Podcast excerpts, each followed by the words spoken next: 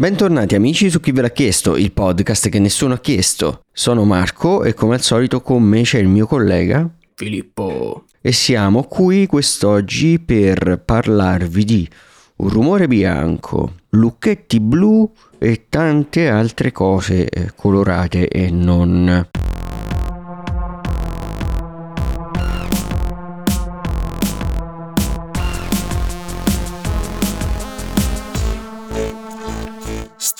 Ma come al solito direi di iniziare con la notizia videoludica della settimana che ci offre Phil. Certo che la offro io, la offro io perché la notizia videoludica della settimana è che tutto il mondo e tutte le testate videoludiche, tutte le cose mh, collegate al mondo dei videogames si stanno preparando all'uscita di Fire Emblem Engage che era passato un po' in sordina all'annuncio perché era semplicemente molto divertente dato che c'era il protagonista che era il- praticamente un, un dentifricio Era il Colgate, Sì, quello Colgate. che è blu e rosso, esatto, no? lui cioè, credo che sia stato, sia stato discusso di fare del nuovo Fire Emblem solo perché il protagonista sembrava il Colgate sì, il Colgate e, e basta O il colgato, o Colgato se conoscete il meme. Però in realtà zitto zitto insomma adesso siamo arrivati al lancio perché esce il 20 gennaio e niente cioè sta per uscire chi l'ha provato incredibilmente ne parla bene sono usciti tipo una roba come tre trailer L'hanno provato i ricercatori col Colgate di, col, sì, di Colgate perché in quel caso per forza le parlano, ne parlano bene, bene. e, stanno, e tra l'altro giocandoci vi, vi lascia l'aido fresco quindi Ah, basta giocarci, è ottimo, fortissimo ottimo. il nuovo Fire Emblem.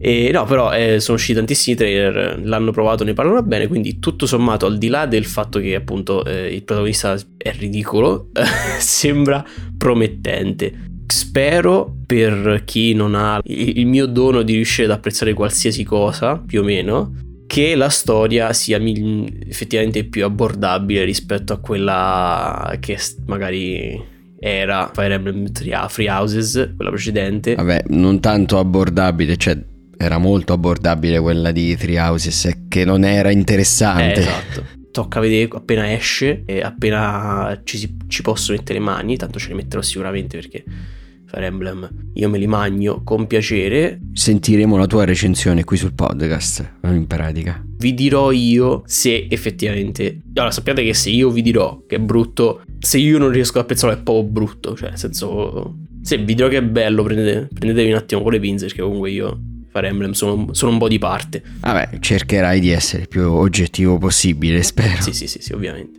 Detto ciò, Fire Emblem in arrivo. Ecco, dato che siamo nel nuovo anno, vi ricordo che siamo nel nuovo anno perché magari ve lo siete dimenticati. A me succede quando scrivo le date. Tanta roba è in arrivo quest'anno, veramente tantissima. Io più ci ripenso, cioè quest'anno deve uscire veramente un botto di roba nel 2023. Tra cui il film di Gran Turismo. E tra cui i film di Gran Turismo, e questo è un segue per eh, Sago, Sago Waio. Queste vabbè, notizie, notizie cinematografiche per Marco, quindi è, è tipo una Esatto, perché è uscito un piccolo sneak peek, cioè un'anticipazione riguardo il film Gran Turismo. Ci sono state fatte vedere alcune immagini di alcuni retroscena su come stanno facendo le riprese per il film. Sembra a livello tecnico molto figo, a livello di riprese delle auto. Sembra molto bello da quel punto di vista. Peccato che c'è David Arbor che ci spiega che il film ha tutto quello che serve, ovvero ha il dramma, ha la storia d'amore, tutto quello che ha le cerco. macchine, però l'importante è che abbia la storia d'amore. Sì, sì. Cioè, Ma, ma, ah, ma perché, so. ma perché magari è come Cars, Marco? Perché le macchine hanno sentimenti. Siamo tra di noi. Eh, ho i miei motivi per pensare che no, però appunto da questo sneak peek eh, tecnica bella sembra, mm, ma quello che ci hanno fatto sapere sulla trama non mi convince per niente. Vedremo, vedremo. lo, guardiamo, lo guardiamo in muto. Eh, sì, guardi, oppure schippiamo tutto tranne, tranne le le scene dove le macchine sono in pista. Esatto. Tipo ci saranno 5 minuti di auto in pista Oh no, il resto è tutto dramma. Vediamo, eh, prima non avevo grandi aspettative per questo film perché non, non c'è una base da cui partire, diciamo, per la storia. In realtà potrebbe essere un bene o un male, ma visto come lo stanno impostando adesso ho, Credi sia un male. sì, ho poche speranze in questo film. Mentre nutriamo buone speranze per un film di cui è uscito il trailer, perché ci è piaciuto molto. Sì. E parliamo del trailer di Renfield, nuovo film con Nicolas Cage che veste i panni di Dracula, ma che non è il vero protagonista del film, perché il protagonista del film è Nicolas Holt che interpreta proprio Renfield eh, che è l'aiutante, il braccio destro del conte Dracula, che ha ricevuto i poteri di vampiro da lui in cambio della sua devozione e i suoi servizi come assistente. Fondamentalmente gli trova il cibo. Sì, praticamente sì. È il, è il suo, il suo Uber driver. Sì, praticamente. Oppure il suo personal shopper. È vero, anche. Sembra dal trailer molto comedy come film, un mix tra commedia e action, più incentrato però sulla commedia, molto sopra le righe, con eh, Renfield che cerca aiuto praticamente per sfuggire alla tirannia di, del suo padrone. Sembrerebbe senza riuscirci più di tanto, sì. almeno dal trailer. I toni sono un po' da um, il lupo mannaro americano a Londra, no? Sì. E devo dire che mi interessa molto e uscirà nella prossima primavera negli Stati Uniti e non si sa ancora purtroppo quando uscirà in Italia. Mi fa ridere che Nicolas Cage eh, dopo una serie di film dove era relativamente serio torna a fare torna a interpretare un, un ruolo pazzo. Beh, però sembra proprio il ruolo dal trailer. Sì, sì, sì, cioè lui comunque non, non sembra fuori luogo, non sembra inadeguato, anzi ci sguazza. Sì, anche il suo modo di recitare che spesso è un po' eccessivo, no? Qui nei toni del film sembra starci bene. Sì. Quindi questo era il trailer della settimana, quello di Renfield, e direi che è arrivato il momento di, di parlare delle solite rubriche. Delle rubriche, iniziando ovviamente, come ben sapete tutti, i nostri consueti ascoltatori o nuovi ascoltatori per chi non, magari non è nuovo e non sa, iniziamo dalla rubrica del Mugio Scepi.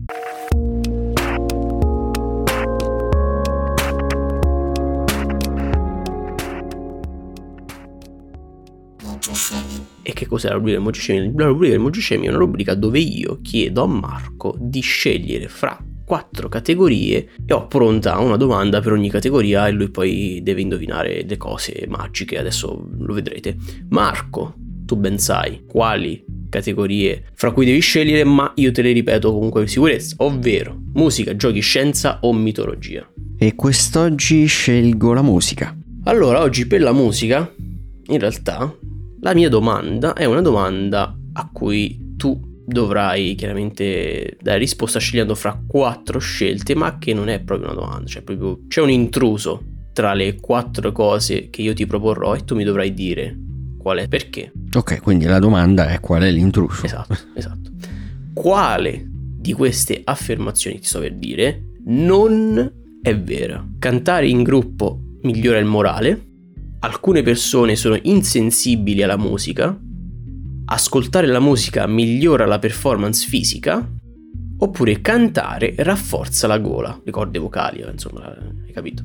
Ok, allora sono indeciso tra due di queste. Una è che alcune persone sono insensibili alla musica mm-hmm. e l'altra è che cantare rinforza le corde vocali. Perché che io sappia non sono muscoli le corde vocali, quindi mi verrebbe da dire questa, mentre l'altra più uh, speculazione sul fatto che ok sì potrebbero esistere persone insensibili alla musica. Però dai provo con la cosa delle corde vocali perché ricordo questa cosa che è più scientifica ecco. Mm-mm. ok quindi opti per le, le corde vocali diciamo. Sì, cioè magari può aiutare a rinforzare altre cose, altri muscoli che utilizziamo nel cantare, ma le corde vocali, non essendo muscoli, certo, non, dice, non, non dovrebbero non rinforzarsi. Okay. Sì. E la tua deduzione scientifica è corretta, sì, ovviamente questa è, quest'ultima era l'intruso che avevo inserito io appositamente, eh, totalmente scollegata, comunque non veritiera, mentre alcune persone sono insensibili alla musica, purtroppo è vero, ci sono alcune persone che non, non, provano assolutamente niente ascoltando qualsiasi tipo di canzone, non, non, hanno, non, gli, dà, non gli dà niente, non, non si sentono, si sentono entusiasti, non, si sentono tristi, non, provano niente. Sì, Com- il motivo per cui ero indeciso è che magari, anche se loro dicono di non sentire niente, magari vero. hanno visto con l'elettroencefalogramma che qualcosa fa lo stesso, capito? Mm. Però no, ok, ecco quindi no, ci, sono, ci, sono, ci, sono, persone che... In realtà ci sono persone insensibili. Sì, non, non, proprio, non ci sono modifiche nel loro, nel loro comportamento, nel loro, nella loro percezione. È come se semplicemente è, un, è un, un suono come un altro la musica per loro. Per me è incredibilmente triste perché ti stai perdendo veramente un mondo. Beh, sì, sì. E quindi mi dispiace per queste persone affl- afflitte da questa condizione, però insomma, se, finché vivete bene, buon per voi. Detto ciò, inseriremo un jingle della vittoria qui.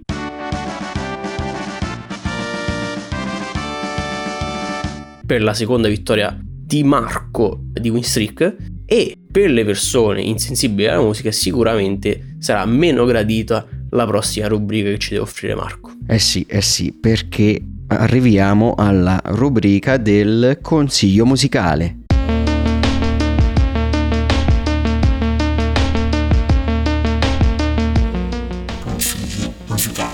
Quest'oggi, come è successo già altre volte, ho due possibili consigli e lascio scegliere a te tra i due consigli. Uno è una band italiana storica, importantissima, e l'altro invece una band più sconosciuta che fa più parte dell'alternative rock, dell'emocore. Lascio a te scegliere il genere di consiglio. Oggi, oggi mi sento italiano. Oh, scegliendo il consiglio italiano hai scelto l'album Storia di un minuto della PFM, ovvero la premiata Forneria Marconi. Ah, il, PF, ah, signor PFM, ok, ok. Probabilmente molti conosceranno quest'album, è un consiglio più che altro per chi non l'ha mai sentito di recuperarlo perché è l'album dove c'è uno dei più bei pezzi del rock progressivo eh, italiano e mondiale che è Impressioni di settembre e, ma in generale è un album veramente capolavoro di quel genere che è famoso in tutto il mondo e anche la PFM è sì. una band che ha fatto successo in tutto il mondo. Tra, e tra l'altro io la, la, PFM sai come la conosco? Io non la conosco perché è italiano o comunque cioè, mm, mi ero imbattuto nella loro musica in qualche modo. Sicuramente, cioè, sicuramente qualche pezzo l'avevo ascoltato senza sapere chi fossero, però i PFM io li ho scoperti grazie a Uematsu a Nobu, Nobu Uematsu, il, il, compositore delle colonne sonore di, di, Final Fantasy, che ha detto... Sì, perché loro hanno fatto tantissimo successo in Giappone. Esatto, che si è... Ci stavo per arrivare. Lui si è proprio ispirato ai PFM, cioè lui comunque ha avuto attratto ispirazione dai PFM. Non avevo assolutamente idea di questo ricollegamento pazzissimo. Eppure, eppure hanno fatto un grandissimo successo appunto in Giappone. E di quest'album, Storia di un minuto, è stata fatta anche una versione rimasterizzata con più CD in realtà che mm, ha come primo CD quest'album, è la remaster di quest'album. Poi eh, come secondo disco e terzo disco ci sono altri pezzi. Il terzo è completamente live. Questa remaster ha il titolo di Celebration 1972-2012. Riprende un po' eh, appunto eh, Storia di un minuto e altri successi della PFM. Quindi il mio consiglio è ascoltatelo assolutamente. Se non l'avete mai ascoltato potrebbe aprirvisi un mondo perché poi da lì ci sono tantissime altre band italiane di quel periodo che hanno fatto rock progressivo e che meritano tanto e se lo avete già ascoltato riascoltatelo che fa sempre piacere. Bella salute. Un, un, una PFM al giorno toglie il medico di torno sì, sì, è scientificamente provato. È dimostrato proprio. Ebbene, questo era tutto per il consiglio musicale e quindi possiamo passare all'ultima rubrica di quest'oggi che come al solito è quella delle recensioni.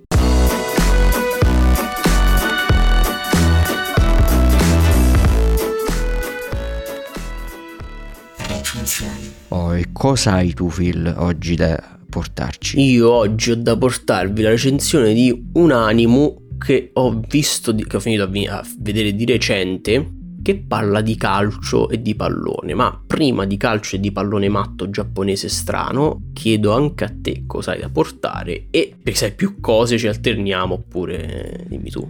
Io in realtà sì, ho due film, okay. uno più vecchio del 91 e uno invece uscito proprio adesso su Netflix, quindi se vuoi parto io e decidi te con cosa vado per primo. Inizio col 91, inizio col 91, Andiamo, partiamo, partiamo dal vecchio, prima, togliamo prima andiamo gradualmente. Ok, ho recuperato questo film del 91 che è un film cult, ormai una pietra miliare del, del genere thriller che è diretto da Martin Scorsese e ha come protagonista Robert De Niro e Nick Nolte. Sto parlando di Cape Fear, che in, Ita- in italiano è stato chiamato Cape Fear, il promontorio della paura. E la trama di questo film, l'incipit, è che c'è questo stupratore, Max Cady, Max interpretato appunto da De Niro, che esce di prigione dopo 14 anni per una condanna appunto per violenze sessuali uh-huh. su una minorenne che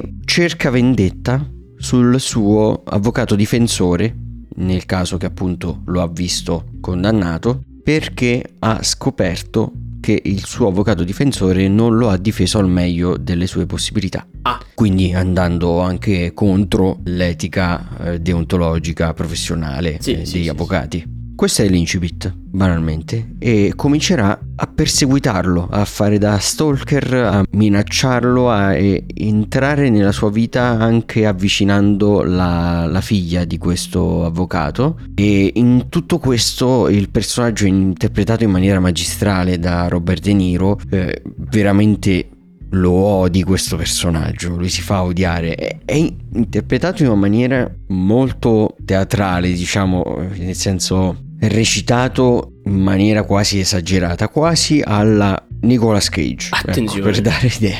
Attenzione. Però, eh, però ci sta in eh, questo film perché è proprio il personaggio che cerca di creare le situazioni per fare le scenate contro questo avvocato Chiaro, chiaro. Quindi non è eh, sbagliato, diciamo, il modo di recitare di De Niro, ma non è un, una recitazione intensa, raccolta, ecco, non sì, so sì, come sì, spiegarlo. Sì, no, sì, sì, sì, chiaro, chiaro. È... Piano piano durante il film vedremo appunto come reagisce poi questo avvocato a questa situazione di minaccia per la sua famiglia. Cioè chiaramente non, eh, non è possibile prendere le parti di, di questo criminale che però ha le sue ragioni. Quindi il film ci mette eh, inco- incontro a questo dilemma perché dal punto di vista professionale sicuramente ha sbagliato l'avvocato, dal punto di vista umano aveva le sue ragioni per eh, non aiutare al meglio questa persona. Avrebbe eh, avuto la possibilità di ottenere un grande sconto per la pena quest- per quest'uomo ma non l'ho fatto e poi reagisce quasi abbassandosi al suo livello quando uh, questo cerca vendetta. Diventa un, diventa un, molestatore sessuale anche l'avvocato? Non da quel punto di vista, no, okay. però diciamo che non ricorre a mezzi legalissimi Legali, per certo, cercare certo. di difendersi, ecco. Non mi spingerò oltre nel raccontare la trama, però diciamo che il film mi è piaciuto molto nella prima parte, che è quella che va a costruire la tensione, che va sempre di più a creare le situazioni di pericolo per l'avvocato e la sua famiglia. Poi quando c'è alla fine, diciamo, l'esplosione della situazione... Il climax. Sì, quando arriva al massimo il climax, in realtà mi è piaciuto meno. La parte finale del film secondo me è meno riuscita. È un thriller che quasi un po' trescino, diciamo, con scene di violenza poco riuscite. Sinceramente mi aspettavo anche che prendesse una strada diversa dalla prima parte, che rimanesse più sul thriller psicologico, cosa che invece non è. Quindi diciamo il payoff non è stato soddisfacente quanto il build up, diciamo. Sì, esatto. Comunque il film è molto bello, diretto bene per appunto due terzi del film, mi è piaciuto molto anche come è stato diretto è stata una scommessa di Scorsese questo film perché voleva dimostrare che sapeva fare anche altri film oltre cioè alt- anche altri generi oltre a quello di gangster eh, italo-americani per cui era famoso in quel periodo. L'ha vinta la scommessa quindi?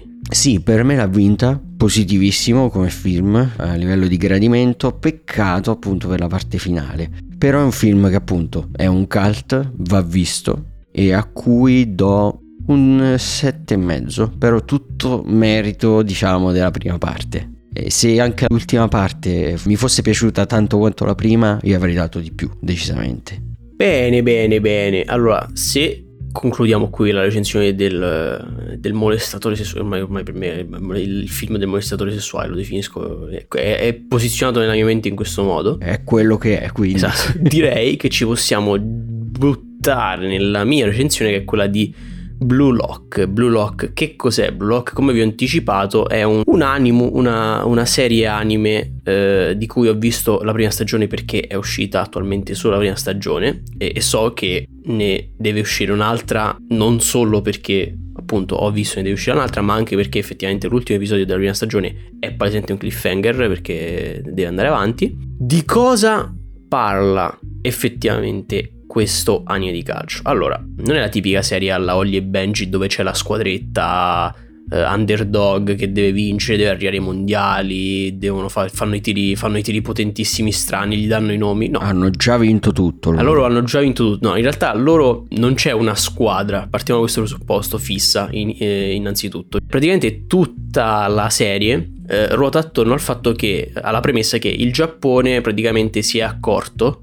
in un, futuro, questo in un futuro, in una data non definita se non erro, non, non dicono effettivamente il, il periodo preciso, però in un futuro dove il Giappone praticamente si è accorto che i mondiali, insomma a livello calcistico, lasciano un po' a desiderare, hanno identificato che la causa di questa loro lacuna è dovuta al fatto che gli manca l'attaccante quello proprio quello ah cioè quindi la loro nazionale non sì, i mondiali la, lo, la, la, loro nazionale la loro nazionale. Ok ok. Alla loro nazionale manca l'attaccante definitivo proprio l'attaccante quello proprio sai no, il, il, Messi del Giappone gli manca il, l'attaccante super fortissimo che gli permette e di lo fanno in laboratorio è lo creano più o meno più o meno adesso, adesso ci arrivo. Praticamente la loro idea è di dare il via a questa iniziativa del Blue Lock che praticamente loro prendono i 300 attaccanti migliori giovani della loro nazione, praticamente li sottopongono a un esame, a diversi esami in realtà, diverse serie di esami, dove praticamente può sopravvivere, tra virgolette, soltanto uno di loro, sopravvivere perché tra i 300 appunto sfidanti ne può uscire solo uno vittorioso e gli altri 299 che perdono verranno praticamente rimossi dal mondo del calcio. Proprio via, scartati. Un solo attaccante in Giappone. esatto, sì, esatto. Praticamente, praticamente da come, da come la, la mettono rimane solo un attaccante in tutto il Giappone. Che per carità, magari adempie al compito, però eh, sì, ho avuto anch'io la stessa reazione che è un po' uno spreco, però comunque. sì. eh, però eh, c'hanno in mente sta cosa e quindi la vogliono fare così, va bene. Era praticamente questi esami, il pazzo scienziato ragazzo eh, che ha dato il via a questa iniziativa è dell'idea che la cosa più importante per l'attaccante definitivo non è lo spirito di squadra come spesso sai, no, questi, di solito in queste serie di calcio ci lasciano intendere, ci danno a vedere, no, è la squadra, lo spirito di squadra, l'amicizia. No, per l'attaccante definitivo deve, l'attaccante definitivo deve essere egoista, deve essere egoista ed egocentrico, cioè lui proprio lui deve avere la fame del gol e deve voler fare, cioè proprio lui l'unica cosa che deve aver fame è il gol e deve essere potente, cioè lui deve essere convinto di se stesso e essere potentissimo. E quindi tutti gli esami che fanno ruotano moltissimo attorno al, al fatto che questo attaccante deve sviluppare queste particolari caratteristiche. In particolare, noi seguiamo ovviamente il punto di vista di uno di questi 300 ragazzi eh, che si sottopongono a questa selezione e questo ragazzo qui che io sarò sincero con voi, io ogni volta che cerco di ricordare il suo nome me lo, o me lo dimentico o lo pronuncio male. Yoichi Isagi. Isagi, questa cosa io me lo riscordo sempre. A volte l'ho chiamato Yunoichi, l'ho chiamato Inoichi, l'ho chiamato tipo Isochi, cioè ogni volta lo pronuncio in modo diverso. Isagi, che è questo ragazzo che appunto inizialmente parte con la classica mentalità a cui siamo abituati noi, no? Sai, quindi c'è lo spirito di squadra, devo collaborare con i miei compagni, però gradualmente vedremo come questa selezione lo influenza in modo da effettivamente tirare fuori da lui le, le particolarità più egoistiche ed egocentriche che, che risidono in lui. Soprattutto, ovviamente, purtroppo questo è uno di quegli anime di calcio che fa leva sulle, sulle assurdità, un po', sui superpoteri, tra virgolette, de, dei calciatori. Perché io dico superpoteri però non, cioè, non è che tipo c'è gente che vola. Ma quasi. Sono, sono cose un po' assurde del tipo, tipo ad esempio eh, il protagonista ha questa cosa che lui riesce, a, lui riesce a visualizzare il campo da calcio, cioè le posizioni di tutti, gli spostamenti come se lo stesse vedendo dall'alto. Che è una cosa relativamente immaginabile, nel senso tu magari riesci anche a capire o comunque a immaginartelo, però è, è portata a livelli davvero assurdi. Nel senso che lui cioè, arriva davvero a prevedere il futuro, quindi può capitare, però è un po' strano. Oppure c'è quell'altro che tipo si fa i passaggi da solo, cioè che la passa in avanti e poi scatta velocissimo, che anche qui è una cosa che effettivamente, cioè sono cose che effettivamente... Beh, è un supercomputer questo. Eh, esatto, cioè sono, sono superpoteri perché io li chiamo superpoteri perché sono cose effettivamente plausibili, nel senso che potrebbero accadere, però cioè non ai livelli che, che visualizzano, che fanno vedere nell'anime. Però comunque, tutto sommato, al di là dell'assurdità di, di, alcune scene di alcune spiegazioni, dell'estremismo anche a cui viene portato l'anime stesso, cioè appunto come, come, abbiamo detto prima io e Marco, già solo la premessa è estrema, nel senso rinchiudere 300 persone in un, in un edificio, in una struttura per fargli passare degli esami e poi tipo la gente viene scartata e le loro carriere calcistiche vengono buttate via e bruciate solamente perché non passa sezione è qualcosa di concettualmente proprio che non accadrebbe mai probabilmente. È anche umanamente discutibile. Esatto, esatto, cioè proprio è, è sbagliato a livello etico, morale e umano in qualsiasi modo. Però comunque se si è disposti, comunque se si riesce a guardare oltre l'assurdità ed accettarlo per, per quello che è. Vabbè, quella è la premessa, si parte da quella. Esatto, comunque l'anime di per sé, eh, a livello di animazione, a livello di scrittura, certo, ovviamente essendo un po', io lo definisco uno shonen calcistico, chiaramente eh, non è che, cioè non aspettatevi i livelli di profondità, di dialoghi o comunque di, di sceneggiatura, di scrittura, chissà quanto rivoluzionari. Però comunque procede in maniera molto, molto piacevole. È più bello di Holly e Benji o meno bello? Allora, siamo calmi, eh. siamo calmi. Perché allora... È per avere un metro di paragone. Allora, è difficile paragonarli perché appunto, come, come, come ho detto, sono, diver- sono, diversi. Sono diversi perché Holly e Benji, appunto, era molto più basato su, sul team, era basato su, sui tiri assurdi, no? Che tipo eh, gli annunciavano, li gridavano il, il, colp- il tiro della tigre. E invece questo è molto... si prende più sul serio, Blue Lock. Mm si prende più Però è comunque uno shonen sul calcio praticamente. Eh, eh, eh, sì, esatto, è uno shonen sul calcio più basato sul punto di vista eh, appunto singolare dei, dei, dei singoli giocatori e soprattutto appunto non ha effettivamente quelle assurdità tipo la gente che fa da trampolino con le gambe a un altro giocatore e lo lancia in aria per fargli fare una rovesciata eh. a mezz'aria. No, no, qui me lo, me lo, sto immaginando come un Battle Royale però sul calcio. Eh, eh, esatto, eh, esatto, non è sbagliato, è una, è, una, è una, praticamente è una Battle Royale fra calciatori per decidere chi è il più bravo ed, hanno, ed ognuno di loro ha effettivamente dei punti di forza che devono imparare a sfruttare al meglio per, uscire, per uscirne vincitori. Quindi sì, sì, sì. E ovviamente ci saranno delle condizioni, cioè ci sono comunque dei momenti in cui devono riuscire a collaborare tra di loro, che si devono formare delle squadre e si formano anche dei contesti abbastanza formazione di queste squadre eh, appunto esatto 0011 praticamente sì esatto e questo è il punto è che si formano delle condizioni vista la premessa che sono appunto particolari e per questo rinfrescanti o comunque eh, anche abbastanza eh, divertenti proprio da anche solo da immaginare. Appunto come hai detto tu si, cioè, devi formare una squadra con 11 attaccanti. Per forza di cose sarà abbastanza strana come, come situazione.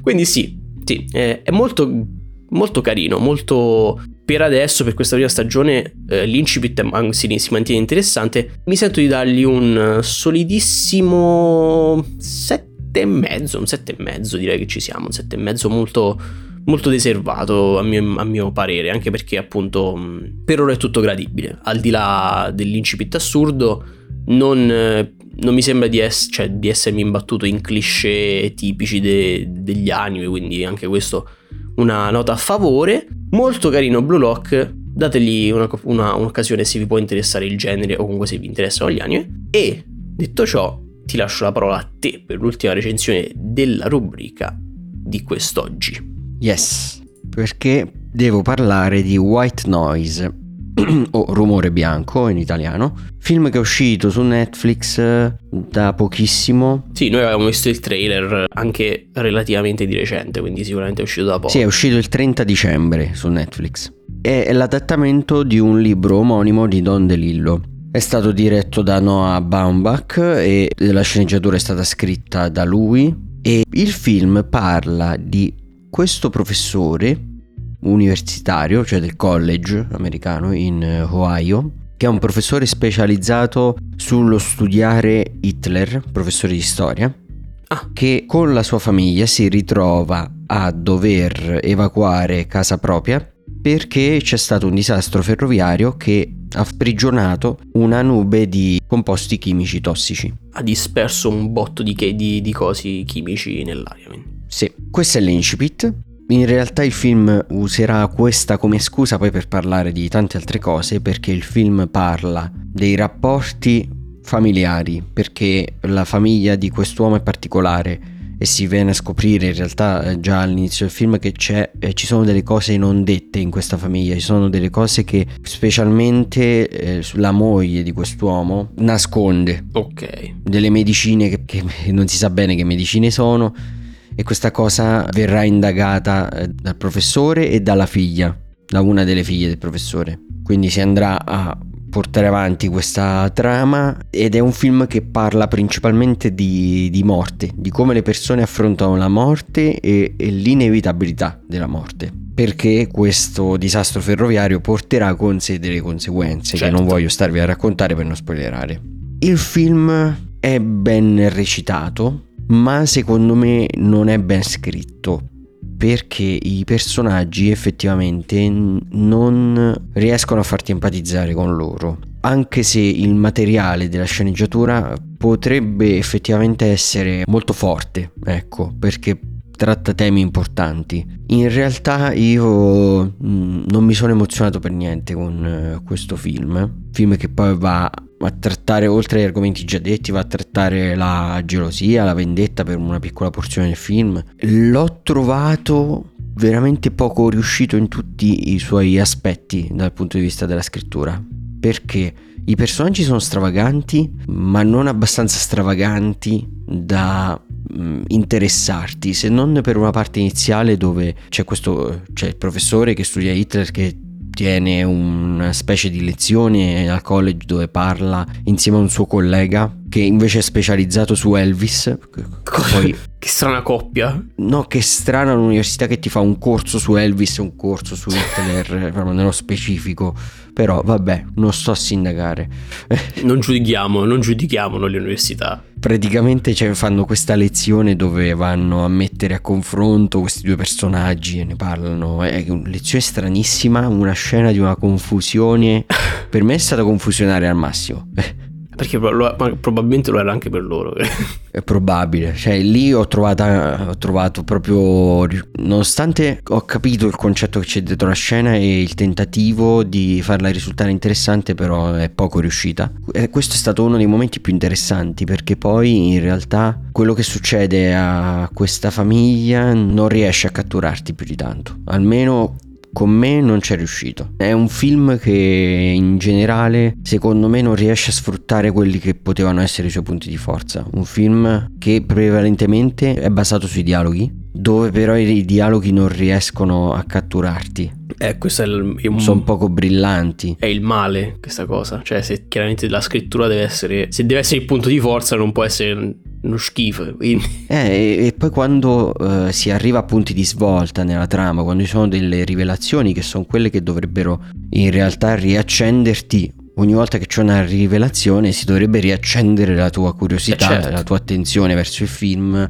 In realtà sono orchestrate male queste cose, è tutto molto noioso alla fine, in realtà Ai ai. Sono costruiti male i momenti in cui si arriva a fare delle scoperte, in cui si evolvono i personaggi e le loro relazioni. In generale a me non è piaciuto. Ho visto che è stato ricevuto malino in realtà come film. So che il libro invece è veramente apprezzatissimo, magari proverò a leggerlo. Il libro è meglio. In molti, dico, in molti dicono che lo definiscono come un libro infilmabile.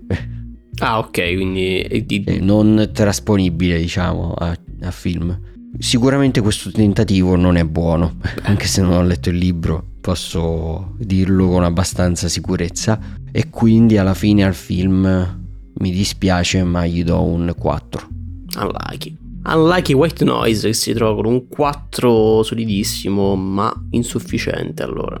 Eh già, dal punto di vista invece più tecnico non ho molto da dire, è qualità Netflix, quindi una buona qualità, cioè tutto funzionale al film. Niente di eclatante, sì. Eclatante, sì. Chiaro, chiaro. Eh, eh, mannaggia, povero, povero Adam Driver, mi viene da dire, ma spero l'abbiamo pagato bene. Eh sì, eh, mi dispiace perché mi era piaciuto tantissimo di Noah Baumbach, eh, Storia di un matrimonio. Eh, questo film purtroppo non è all'altezza. Sì, ma l'avevamo, l'avevamo, un po' noi in realtà eh, annusato già dal trailer che non convinceva troppo, ecco, non, non, era, non, è, che, non è che era brutto, però non, non, convinceva effettivamente a livello anche di, di, trailer, quindi confermi semplicemente ciò che avevamo intuito già da, da quel poco che avevamo visto. Sì, come ho già detto, purtroppo un film poco riuscito. E quindi direi che è tutto per questa recensione e credo eh, sia tutto per oggi. Eh sì, eh sì, eh sì. E quindi è arrivato il momento di ricordarvi le solite cose, ovvero che il podcast si chiama Chi ve l'ha chiesto per un motivo, che è che potete richiederci quello che vorreste sentire recensito nei prossimi episodi e noi vi accontenteremo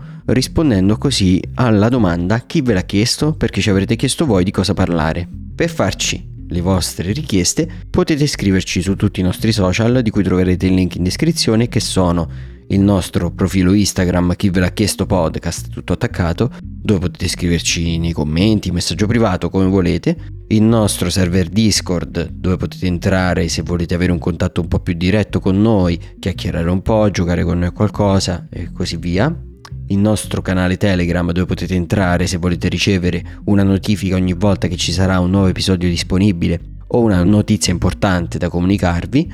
E infine troverete anche il link alla playlist Spotify di consigli musicali in cui ci sono raccolti tutti i consigli musicali presenti, passati e futuri e troverete quelli dei prossimi episodi lì con quasi una settimana d'anticipo rispetto all'uscita degli episodi, quindi salvatela sul vostro Spotify per averli tutti a portata di click e come al solito consigliate il nostro podcast a attaccanti e non attaccanti eh, o a, a, l'attaccante perché ne rimarrà solo uno. Esatto, ne rimarrà solo uno.